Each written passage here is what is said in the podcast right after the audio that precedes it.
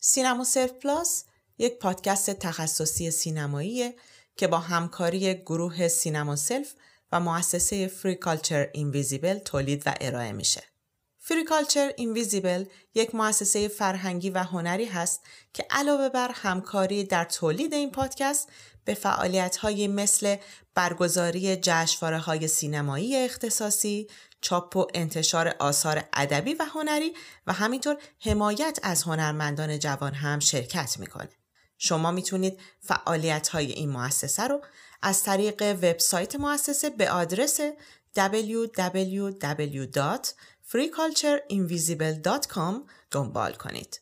با سینما سلف Plus همراه ما باشید. سلام. این ششمین اپیزود از پادکست سینما سلف Plus هست. من بنفشه به همراه سعید می‌خوایم با شما راجع به موضوعات تخصصی سینما صحبت کنیم. با ما همراه باشید.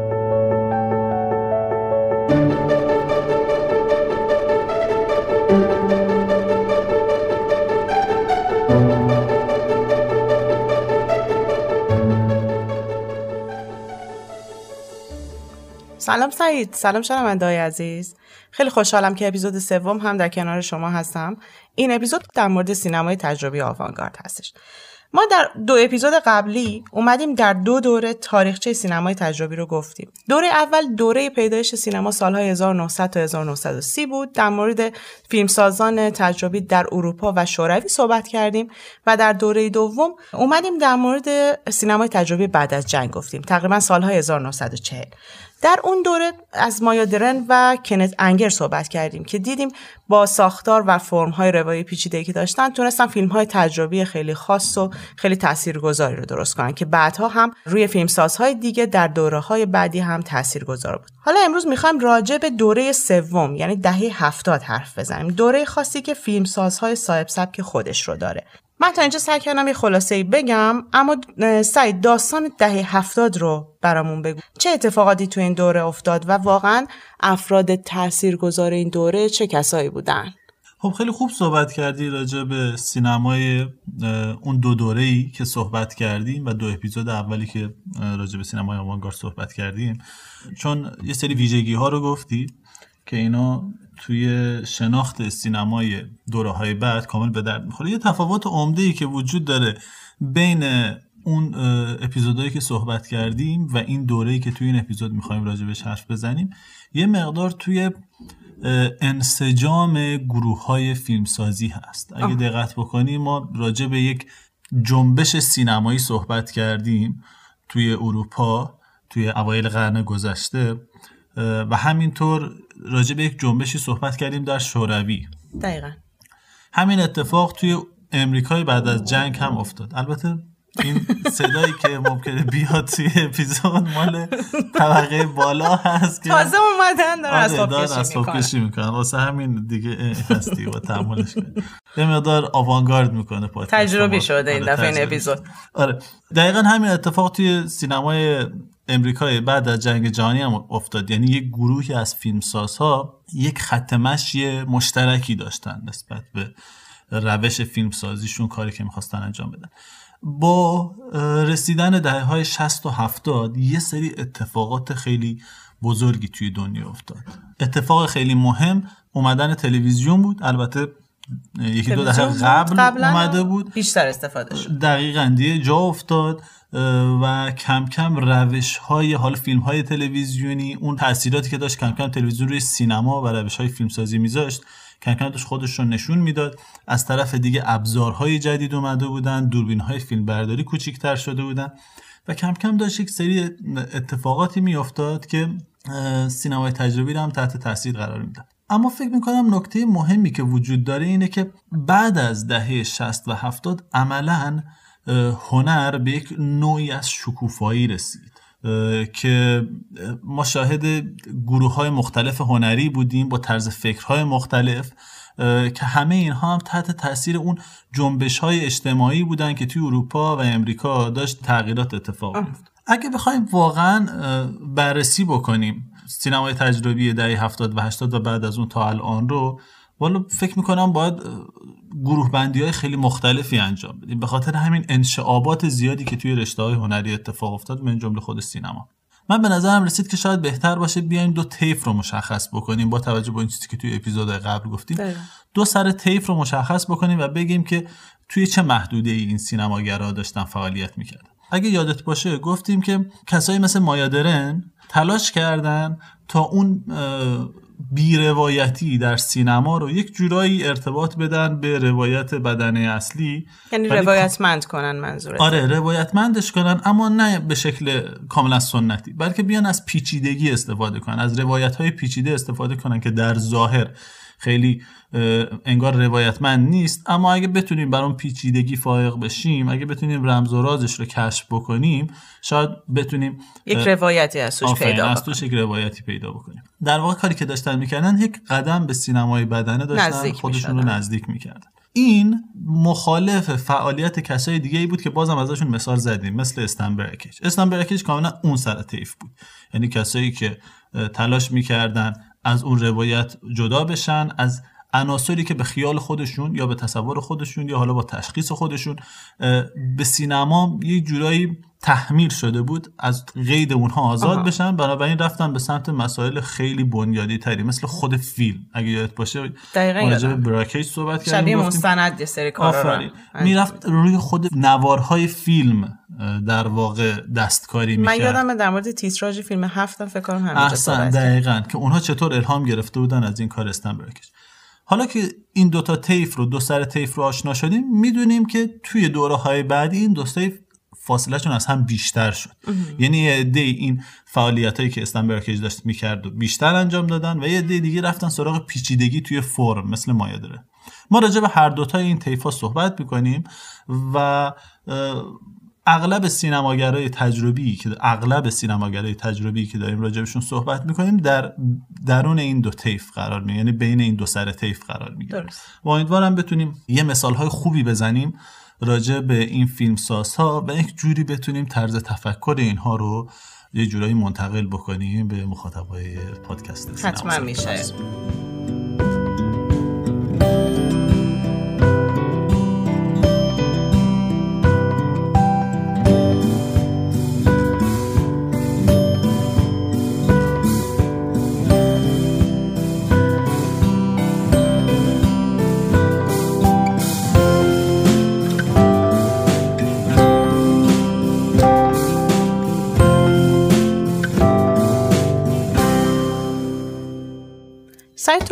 دو سر تیف صحبت کردی و این گفتی که خب یک طرف مایادرن هستش افرادی که بیشتر تمایل دارن به کارهای اونها و فرمهای پیچیده روایی. و این سمت هم افرادی مثل براکش هستن که بیشتر سعی می‌کنن که محتوا رو تکیه بر محتوا بکنن و کلا روایت مقدار ساده بکنن. آره البته کسایی مثل براکیج هم داشتن روی فرم کار می‌کردن. اما اون چیزی که ما داریم راجع صحبت کنیم سادگی هست. یعنی, یعنی رفتن به سمت سادگی اون فرم های روایی. به اصالت سینما نزدیکتر شدن.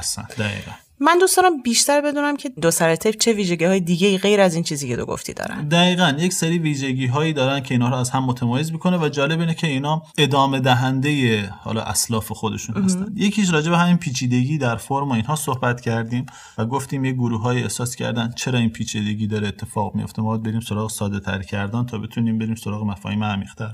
اگه یادت باشه یه ویژگی دیگه هم توی سینمای کسایی مثل مایدرن بود. و اون یه جور نقد اجتماعی که اینا داشتن. حالا نقد شاید بشه گفت به رفتارهایی که در سطح جامعه داره اتفاق میفته. چه توی کار, ما... کار مایادرن ما مثال زدیم و بیشتر توی کار کنت انگر صحبت کردیم. وقتی که این فیلمسازها تلاش کردن به سمت سادگی برن این انتقادها یک مقدار درونی تر شد یک مقدار عمیقتر شد و کم کم رفت به سطوح فلسفی اجتماعی. یعنی یک سری سوالات عمیقتری رو مطرح کردن من یاد در واقع روند تغییر تئاتر توی دهه های سی چل و پنجاه میندازه که چطور از نمایشنامه نویسایی مثل برشت که انتقادات اجتماعی داشتن و تلاش می‌کردن برای آموزش یک جور تئاتر آموزشی ما می‌رسیم به کسایی مثل بکت. پس اونا یعنی یک جور تغییر تفکر توی چند سال هستن. دقیقا. توی چندین سالی که توی ما چند دهه می‌بینیم می‌بینیم که حالا به خاطر اتفاقات مختلفی که رخ داده تفکر عوض شده و روند و نگرش این فیلمسازها این نمایشنامه نویس ها هم تغییر کرده. ما یه همچین چیزی رو توی سینمای تجربی هم کمابیش داریم می‌بینیم. این مسئله باعث میشه به چه اتفاقی بیفته؟ کسایی مثل استان براکش که داشتن به خود در واقع سلولوید نگاه می‌کردن داشتن به خود عناصر اصلی سینما عناصر ذاتی سینما توجه می‌کردن حالا یه عده آدمایی اومدن پا رو از این هم بیشتر گذاشتن و گفتن که فقط این نیست. از ویژگی های ذاتی سینما نور هم هست. یعنی نور وقتی برخورد می‌کنه به این نوار باعث میشه که ما در واقع تصویر رو ببینیم. و یا حتی بیشتر از اون عنصر زمان رو هم ما داریم توی سینما. این رو چطور باید راجبش فکر کنیم؟ و می‌بینی که کم کم یه مقدار مسائل فلسفی تر و عمیق‌تر میشه. و در نهایت که از ویژگی های مهمی که توی دو تا از ویژگی های مهمی که توی سینما همچنان حفظ شد توی سینمای این سینماگرها یکیشون شخصی بودن پروسه فیلمسازی بود. با حتما راجع به این صحبت بکنم به خاطر اینکه با اومدن این ابزارهای جدید سینمایی کم کم این آدم ها این فرصت رو پیدا کردن که باز هم شخصی تر بکنن پروسه رو. یادت فکر می‌کنم هست ما راجع به کنت انگر صحبت کردیم که چطور چقدر اون فیلم شخصی هست و راجع به نیازهای درونی خودش هست. اینجا ما بیشتر داریم توی فیلم های نسل دهه 60 70 و 80 اینها رو می‌بینیم. و نکته مهم خیلی مهم هنر توی دهه های 70 و 80 این ادغام رشته های هنری است. استارتش می‌دونیم که قبلا خورده بود. درست. اما اینجا باز هم بیشتر میشه. تصویرسازی نقاشی و اومدن حالا نمیشه گفت اومدن چون قبلا هم این هنرها بودن. جدی تر شدن هنرهای دیگه مثل هنرهای کانسپچوال یا هنرهای در اینستالیشن آرت دقیقا. اینا خیلی کمک کردن به سینما و از سینما کمک گرفتن از فیلم سازی کمک گرفتن تا بتونن یه جورای خودشون رو غنی تر بکنن. به نظر من این ویژگی های خیلی مهمیه. اما خیلی فکر می‌کنم تئوریک صحبت کردیم. ولی شیوا بود آره میترسم که یک مقدار زیاد بریم توی حالت تئوریک. بنابراین فکر می‌کنم بهتر باشه بریم سراغ یکی از فیلمسازهای مهم این دوره. با یه مثال بتونیم صحبت آره بتونیم یک جورایی لمس کنیم تصویر سازی میشه که داره میفته تو این دوره. ببین این سادگی در رفتار این آدم ها باعث شد که تمام اتفاقاتی که توی پروسه فیلمسازی داره میفته رو ساده کنن. مثلا دوربین حرکت نکنه. یا ما شخصیت های مشخصی نداشته باشیم. خط روایی که قبلا هم مشخص شده بود خط روایی مشخصی نبود. اینا همه داره میره توی تمام عناصر دیگه سینما. این باعث شد که یک نوعی از سینما به وجود بیاد که بعدها بعضی از منتقدا اسمشو گذاشتن structural فیلم ساختاری. آره میشه ترجمه کرد فیلم های ساختاری. اینا یه گروه از این فیلمساز ها بودن که نمونه خیلی بارزش فیلمساز خیلی بارز اینها مایکل اسنو بود. فکر کنم این سبک از فیلمسازی یه نمونه خوبی باشه از فیلمسازی تجربی این تیف توی اون دوران. درست. ویژگی اصلیشون و اولیشون این بود که دوربین ثابت بود یا وضعیت دوربین ثابت بود یا حرکتی که دوربین داشت ثابت بود. مثلا راجع به فیلمی که من بیشتر می‌خوام توی این اپیزود راجبش مثال بزنم یه فیلمی هست به نام ویو لنگت که توش دوربین ثابته و داره از یک اتاقی توی احتمالا یه آپارتمانی داره فیلم می‌گیره که چند تا پنجره توی تصویر ما هست. و در تمام فیلم دوربین ثابت.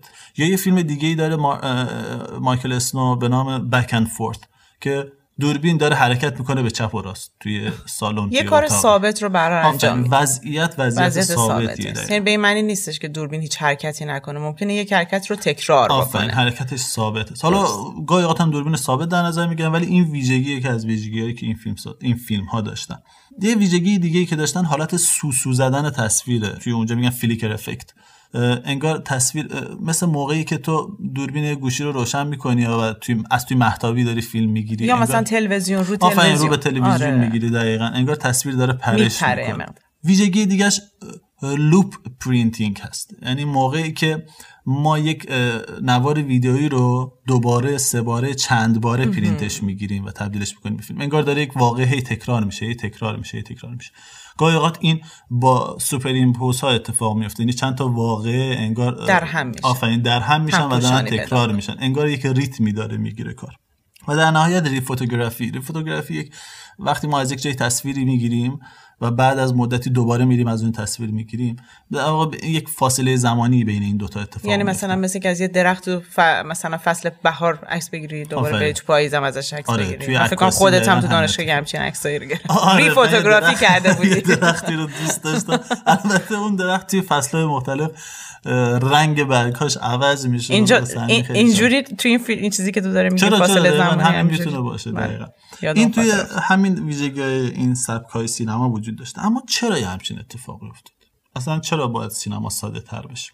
چه کمکی می‌کنه واقعا؟ دقیقا.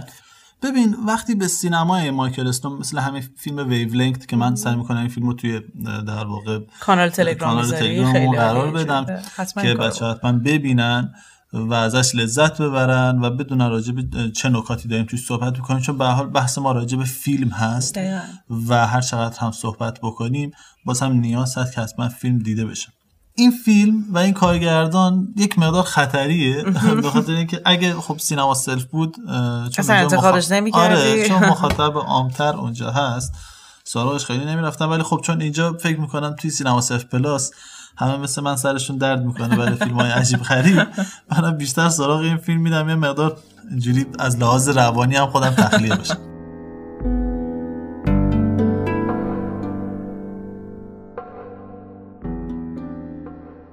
سینما سلف Plus یک پادکست تخصصی سینماییه که با همکاری گروه سینما سلف و مؤسسه Free Culture Invisible تولید و ارائه میشه. Free Culture Invisible یک مؤسسه فرهنگی و هنری هست که علاوه بر همکاری در تولید این پادکست به فعالیت های مثل برگزاری جشنواره های سینمایی اختصاصی، چاپ و انتشار آثار ادبی و هنری و همینطور حمایت از هنرمندان جوان هم شرکت می‌کنه. شما می‌تونید فعالیت های این مؤسسه رو از طریق وبسایت مؤسسه به آدرس www.freecultureinvisible.com دنبال کنید. با سینما سلف پلاس همراه ما باشید.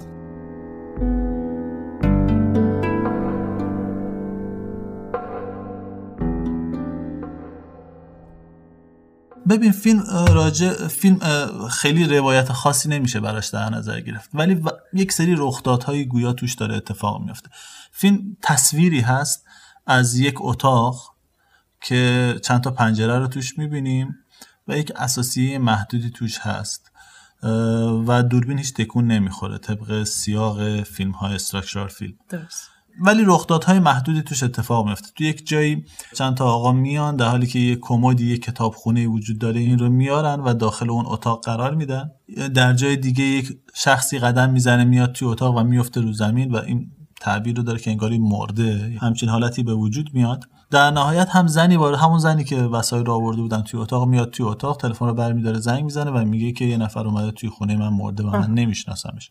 اتفاق مهم دیگه ای که توی این فیلم میفته مربوط میشه به دوربین. دوربین ما اول متوجه این قضیه نمیشیم که داره زوم می‌کنه. یک زوم خیلی خفیف و ملایمی در سرتاسر سر این فیلم 45 دقیقه‌ای وجود داره. و ما در وسط فیلم متوجه میشیم که دوربین داره زوم می‌کنه به سمت جلو. نکته دیگه ای که وجود داره بازی با نور هست. ما نورهای مختلفی رو می‌بینیم که گاهی اوقات نورهای خیلی شدیدی هستن گاهی اوقات نورهای ملایمی هستن و اینا خیلی اوقات ماهیت تصویر رو عوض می‌کنن. برای جاها مثلا متوجه بعضی زمینه تصویر نمیشیم یا اصلا تصویر مخدوش میشه از بین میره. نکته دیگه ای که وجود داره صدای فیلم هست که باید بهش توجه کرد که با توجه به اینکه اسم فیلم ویو لنگت هست حتما باید به توجه کنیم که آره موسیقی به اون صورت وجود نداره بلکه ما صدای امواج رو اسوات رو میشنویم طول موج ها رو میشنویم. و همه اینها اگرچه خیلی عجیب غریبن و خیلی بیرفت به نظر می‌رسن ولی در یک هارمونی و هماهنگی با هم دیگه هستن. می‌خوام یه مقدار دقیق تر بشم توی این فیلم بیشتر و دقیق تر راجبش صحبت بکنیم. اونطور که به نظر می‌رسه مسئله این فیلم مسئله نور هست و مسئله زمان. حالا چرا راجع به اینها میگیم؟ به خاطر اینکه فیلم داره سعی می‌کنه بره سراغ مسائل بنیادین سینما. و این دوتا همونطور که گفتیم از مسائل بنیادین سینما هستن. ببین در بعضی جا از تصویر با نور بازی میشه همونطور که گفتم. گاهی نور انقدر شدید میشه ما احساس می‌کنیم تصویر تخته. خود مایکل اسنو در جایی میگه که ما گاهی اوقات وقتی به تصویر نگاه می‌کنیم مثلا به تصویر همین اتاق توی این فیلم می‌دونیم که این اتاقه و یک تصور سبودی ازش در ذهنمون به وجود میاد. اما وقتی طولانی مدت بهش نگاه می‌کنی این تصویر تبدیل انگار میشه متوجه میشه که تو داری تصور می‌کنی که این سبودی است. توی این فیلم با نور خیلی این اتفاق بیشتر میفته یعنی در جای اینقدر نور شدید میشه که ما اصلا متوجه میشیم که این عکس هست این تصویر هست. در واقع اتاقی وجود یعنی نداره. دو بودی میشه دقیقا دو بودی میشه. و در جای دوباره وقتی این آدم ها میان یک اساسیه رو میارن تو اتاق می‌ذارن مثل طبق بالایی ما که الان داره اساسی جابجا می‌کنه کمک می‌کنه که واقعا به شکل آوانگارد این اپیزود داره آره فکر کنم مایکل اسنو ایرانی الان داره فیلم رو بالا می‌سازه. بعدش آره این تصور. سبودی بودن رو دوباره برمیگردونه مایکل اسنو به تصویر. این خیلی جالبه به خاطر اینکه اینجا نور خودش تبدیل میشه به یه رخداد دیگه یک اتفاقی ما توی فیلم نمی‌بینیم. این اتفاقات خیلی مهم نیستن. حتی این اومدن این آدم ها به خودی خودش خیلی مهم نیست.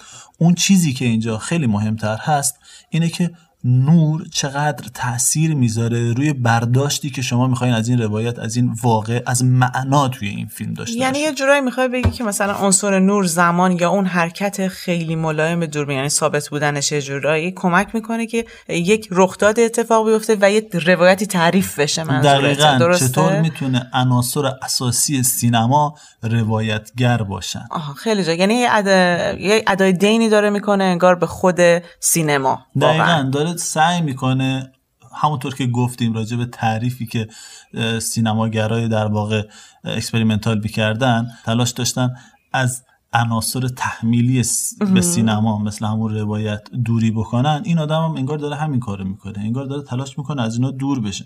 از این بابت فیلم انگار راجع به تغییرات هست راجع به حرکت از یک حالت به حالت دیگه است. از حالت دو بودی به حالت سه بودی از حالت حرکت به حالت سکون این خیلی توش وجود داره و توی صحنه مرگ اون آدم ما این رو دقیقا می‌بینیم.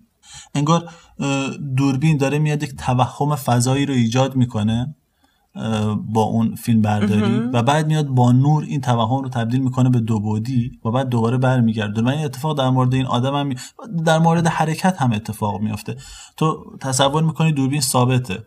ولی بعد از مدتی متوجه میشه ای یک حرکتی وجود داره. ولی واقعیتش اینه که حرکتی هم که وجود داره حرکت زومه حرکت خود دوربین نیست. یعنی یک حالت تفاوتی مدام داره ایجاد میشه یک تغییری مدام داره ایجاد میشه بین حرکت و ثبات و سکون و این دقیقا در مورد مرگ هم اتفاق میفته یک آدمی داره حرکت می‌کنه میاد و یهویی و میفته یه افت میمیره انگار. از زندگی و حرکت به سمت مرگ و سکون حرکت می‌کنه پس و تو می‌خوای. بگی که با همه این کارهایی که می‌کنه فیلمساز می‌خواد یه مفهومی رو برسونه یعنی. با استفاده از همه این عناصر که انگار بدون اینکه ما بیایم در مورد اتفاق اکشنی صحبت بکنیم یه. دیالوگ هایی داشته باشیم یه حرفایی بزنیم. می‌تونیم یک اطلاعاتی بدیم یه مفهومی رو برسونیم دقیقا خیلی نمی‌خوام این رو نشانه شناسانش بکنم اما دقیقا همینه. ما وقتی می‌خوایم یک معنایی رو منتقل بکنیم یک عاملی داریم یک عاملی داریم که این معنا رو می‌خواد منتقل بکنه. معمولا توی آثار ما یک سری قواعدی داریم و بر اساس اون قواعد هست که معنا منتقل میشه. درست. دوربین وقتی حرکت می‌کنه بر فرض از یک جا به یک جای دیگه همراه یک آدم حرکت می‌کنه ما داریم در واقع این شخصیت رو دنبال می‌کنیم. قاعده میگه که این آدم در مرکز توجه هست و باید به اون توجه بکنیم ولی خب اینجا انگار آدم ها شخصیت ها اینا عناصری نیستن که روایت ما رو می‌خوان پیش ببرن. انگار ما داریم از قواعد در واقع یک جور دور دور میشیم.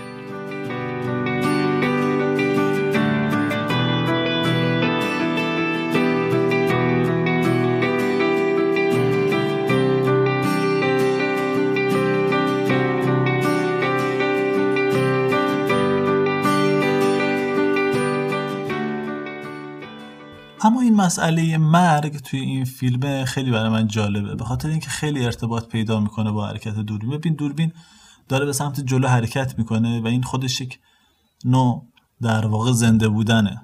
و یک آدمی میاد از بیرون تصویر و انگار از این تصویر جلو می‌زنه و میاد توی مرکز این تصویر و میفته رو زمین و میمیره و از اون حالتش به حالت سکون می‌رسه از حالت حرکت. ولی دوربین همچنان به حرکت خودش داره ادامه میده. حرکت خودش ادامه میده از این آدم رد میشه می‌رسه به اون زنی که داره صحبت می‌کنه. چون زن بعدا اومده دیگه و داره توی زمان بعد از مرگ اون آدم داره صحبت می‌کنه. می‌بینیم که روی, روی اون دوربین. و بعد از اون هم گذر می‌کنه و حرکتش رو ادامه میده می‌رسه روی قاب عکس. و فکر می‌کنم این فیلم گرفتن از یک قاب عکس یک ارجاع به خود هست. ما انگار داریم همونطور که ما داریم این تصویری رو می‌بینیم که از گذشته است دوربین هم داره میره تصویری از گذشته. رو داره نشون میده و یک جورایی دوباره اشاره می‌کنه به زمان. خیلی زمانی که پشت سر گذاشته و اتفاقاتی که پشت سر گذاشته این دوربین و می‌بینیم که انگار زندگی گذر می‌کنه. مثلا یه سری آدم ها میان و میرن و این زندگی هستش که داره جریان داره. آره دقیقا زمان رو نمیشه کنترلش کرد و زمان غیر قابل توقف هست. انگار تو این قضیه داره خودش رو نشون میده. خود صدا هم خیلی جالبه و صدا هم همین کار انگار داره می‌کنه. صدا هم انگار داره متوقف میشه انگار داره تلاش میشه که تو یک نقطه محدودی از زمان این صدا برداشت بشه و ارائه بشه به مخاطب. ما می‌دونیم هر چقدر توی این صداها موسیقی رو بریم در عمقش زوم کنیم روش بریم دقیق تر بشیم توش می‌رسیم به طول موج ها یعنی می‌رسیم به صداهای ممتد. و این اتفاق دقیقا داره توی این فیلم هم میفته یعنی هر چقدر تصویر زوم می‌کنه میره جلو صدا هم تبدیل میشه به طول موج تبدیل میشه به عناصر تبدیل میشه به بازه های کوتاهتر و کوتاهتر و کوتاهتر. تا دیگه ما صدایی نمیشنویم بلکه فقط اون طول موج رو میشنویم. و اون کاری که این آدم داره با زمان انجام میده توی تصویر, داره توی صدا, صدا هم, هم اتفاق میفته و توی نور هم اتفاق میفته یعنی ما طول موجهای مختلف نوری رو هم می‌بینیم. یعنی رنگ یه جا بنفش میشه رنگ یه سفید میشه. و می‌بینیم که یک روی کرد رو این آدم داره به شکلهای مختلف روی تصویر پیاده می‌کنه. اینها چیزهایی است که حالا من مطالعه کردم یا به ذهنم رسیده یا راجبشون کار کردم و برداشت کردم و هر کسی می‌تونه برداشت متفاوتی داشته باشه نسبت به این اتفاقاتی که داره میفته و این بازی هایی که این آدم داره با عناصر اساسی سینما انجام میده. اینا خیلی مهم نیست که برداشت های ما چی هست. برداشت های ما می‌تونه متفاوت باشه. اون چیزی که خیلی ارزشمنده در مورد کار مایکل اسنو و خیلی احترام برانگیزه اینه که این آدم از هوش خودش استفاده کرده و خودش رو از قید عناصر کانونشنال از اون قواعدی که وجود دارن. آفرین. همه اونا رو شسته از خودش و رفته سراغ عناصر اصیل سینمایی تا بیاد از اونها استفاده بکنه و اون تفکر اون ذهنیت اون فلسفی که در درون خودش وجود داره رو یک جورایی منتقل کنه. به خاطر همین خیلی این آدم برای من آدم محترم.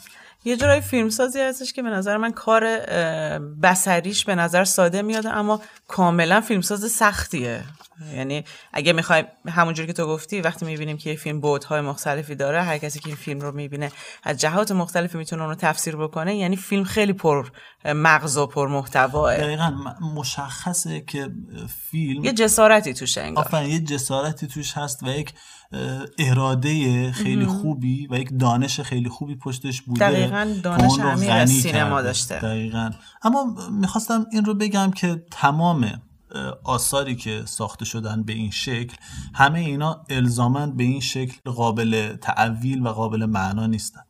خیلی از فیلمسازهای دیگه ای تو این دوره هم کارهای عجیب غریب کردن که فکر کنم باید راجع به اونها هم صحبت بکنیم. حتما. دقیقا اگه دقت بکنی این دوره دوره در واقع صنعتی شدن یک جور دنیا از تکنولوژیک شدن دنیا هست و این تکنولوژی خیلی تاثیر گذاشته رو دنیا و دوران جنگ سرد هم هست. دوران هست از یک طرف حالا سیستم سرمایه داری داره سعی می‌کنه خودش رو توی دنیا جا بندازه. جا بندازه ریشه بدونه توی کشورهای مختلف. و حاصل این تلاش های سیستم سرمایه داری ایجاد شدن یک فرهنگی هست به نام فرهنگ مصرفگرایی. و این فرهنگ مصرفگرایی با خودش چون فرهنگ هست یک نوع هنری رو هم به همراه خودش میاره و وقتی بحث مصرفگرایی میشه و وقتی بحث هنر میشه مسلما اولین کسی که اسمش به ذهن آدم می‌رسه اندی وارهول هست. اندی وارهول نه تنها توی حالا عکاسی و توی گرافیک و توی خیلی رشته هنری دیگه تونست کار خارق العاده انجام بده توی سینما هم تونست دست ببره. اما کارهاش مقدار متفاوته. مثلا یکی از فیلم هایی که داره اینه که هفت ساعت شش هفت ساعت از یه نفری که خوابیده فیلم گرفته یارو خواب بوده یعنی که دراز کشیده باشه. طرف خواب بوده ازش فیلم گرفته. کاری که بچه‌ها تو خواب انجام بده اندی وارهول وار از هم دیگه فیلم می‌گرفتن در شرایط مختلف. آره ولی خب اندی وارهول این جسارت رو داشته به جای دو سه دقیقه و پنج دقیقه اون آدم خیلی خوابش عمیق بوده فکر راست میگه این هم هست. یا مثلا از غذا خوردن یک نفر 45 دقیقه فیلم گرفته. می‌خوام بگم اینها معنایی که قرار منتقل بکنن یه مقدار متفاوت با اون چیزی که توی کار مایکل اسنو ما دیدیم. از نظر من اینها بیش از اون که معنایی در درون خود اثر داشته, داشته باشن متناسب با دوره و زمان خودشون معنا پیدا می‌کنن. اینها تلاش می‌کنن تا خلاف یک سری از قواعد حرکت کنن صرفا به خاطر اینکه خلاف یک سری از قواعد حرکت کرده باشن. و نشون بدن یک سری از قواعد قابل شکستن هست. منظورت یه جورایی این سینمای این افراد مثل وندی وارهول به جامعه خودشون متصل میشه؟ یعنی مسائل جامعه شناسی و اجتماعی که تو اون دوره همونجوری گفتی مصرفگرایی که تو اون دوره بوده باعث میشه که همچین اتفاقی تو سینمای اندی وارهول بیفته که بخواد مخالف اون جریانی که ازش می‌خوان رو حرکت بکنه. دقیقا دقیقا. یک نکته مهمش دقیقا همینه که اینها باستاب نوع نگرشی هستن که عامه عامه حالا به شکل داریم اون فرهنگ عام منظورم از نه عوام. اون فرهنگ عام فرهنگ غالب داره به هنر آره تزریق و تحمیل می‌کنه. و آن اندی باهول به نظر من خیلی خوب این نگرش رو تونسته توی هنر حالا خیلی انقلابی پیاده بکنه به شکل انقلابی پیاده بکنه. و اون چیزی که برای من راجع به این فیلم ها مهمه اینه که اینا خیلی خوب تونستن باستابی باشن از همین دوره و زمونه ای که داشتن راجع بهش صحبت می‌کردن. من من فکر نمی‌کردم این اپیزود به این شکل پیش بره که ما فقط راجع به مایکل اسنو و بعد راجع به این دوست عزیزمون آقای اندی وارهول صحبت بکنیم. ولی فکر کنم طولانی شد. بنابراین شاید بهتر باشه قسمت بعدی رو بذاریم برای اپیزود بعدی. توی اپیزود بعدی ما می‌خوایم بریم راجع به اون سر دیگه تیف صحبت بکنیم. اون فیلم سازایی که ادامه دهنده راههای کسایی مثل مایادرن بودن و این خیلی خوب توی کارشون نشون دادن. ببین ویژگی های خیلی مهمی اونا دارن. اونا خیلی توی کارشون ارجاع زیاده. تلفیقشون با سایر سبکای هنری خیلی زیاده. خیلی از اینا در واقع گرایش دارن به انواع جنبش های هنری به انواع سبک های هنری. ولی می‌دونی از اونجایی که تلفیقی هستن از نگرش های مختلف نمیشه اینا رو توی دستبندی خاصی قرار داد. نمونهش هم دیوید لینچ هست که حتما بیریم سراغش و همینطور گای مدن که من خیلی دوستش دارم. اینا آدمایی هستن که هر کدوم ویژگی های خاص خودشونو دارن. شاید نشه اسم اینا رو بذاریم سینماگرای تجربی مثل اون کسایی که امروز راجبشون صحبت کردیم. اما مسلما اینها دارن از روش های تجربی استفاده می‌کنن. اینها نگاه دارن به سینماگران تجربی دورهای قبل از خودشون و از تکنیک های اونا دارن توی فیلم های خودشون استفاده می‌کنن و از این بابت خیلی ارزشمندن. بنابراین فکر می‌کنم مهم و لازم باشه که سراغ این فیلم ها هم توی اپیزود بریم و حتما حتما, حتما این کارو می‌کنیم. خسته نباشی سعی با این شرایط نه شرایط امروز یه ذره آره، نابسامان بود. امروز خیلی آره. نابسامان بود جدای اینکه حالا پشمک هم یک مقدار میو میو گربه سینما سلفی. آره حالا تو سینما سلفی قرار معرفی شم آره. بکنم به عنوان مهمان ویژه. من خیلی ازت ممنونم که خیلی خوب تونستی این با علیرغم این شرایط مدیریتش. من خیلی ممنونم از دوستانی که مثل همیشه ما رو دنبال می‌کنن و واقعا نظرات خوبی تو این هفته من ازشون گرفتم. خیلی نکته ها حتی انتقادات و پیشنهادات خوبی هم به من دادن. خودم تو کار خودم سعی می‌کنم که اونا رو پیاده بکنم. بچه ها خیلی هم کامنت می‌ذارن و خب تو اینستاگرام هم حتی از سینما در کنار سینما سلف صحبت سینما سلف پلاس هم می‌کنن و می‌بینم خیلی خوبم پیگیری می‌کنن. بچه ها همه می‌دونین که چجوری ما رو گوش بدید از کدوم پلتفرم ها از کدوم پادکست خان ها و راه ارتباطی ما رو می‌دونید. ولی راه حمایت ما هم می‌دونید. آها دقیقا به نکته قشنگ اشاره کردی. اتفاقا می‌خواستم بگم که امروز اتفاقا سعید می‌خواستم راجع به حمایت مالی هم صحبت بکنم.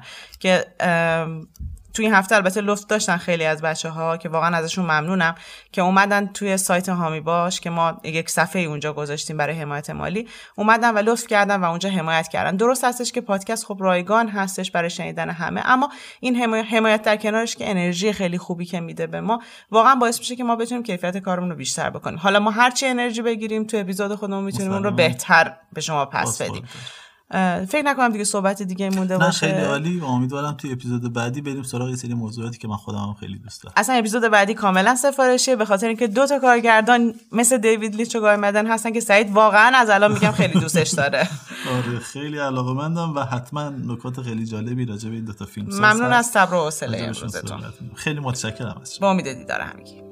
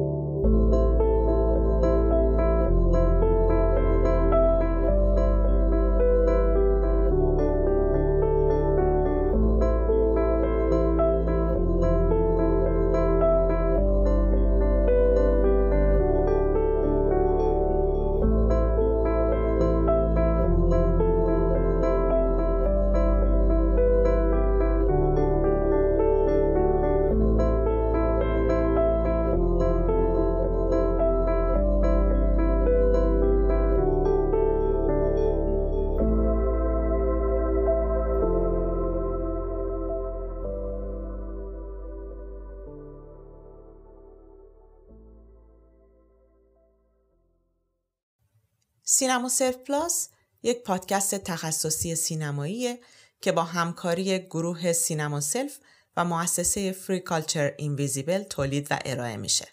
Free Culture Invisible یک مؤسسه فرهنگی و هنری هست که علاوه بر همکاری در تولید این پادکست به فعالیت مثل برگزاری جشنواره های سینمایی اختصاصی، چاپ و انتشار آثار ادبی و هنری و همینطور حمایت از هنرمندان جوان هم شرکت می‌کنه.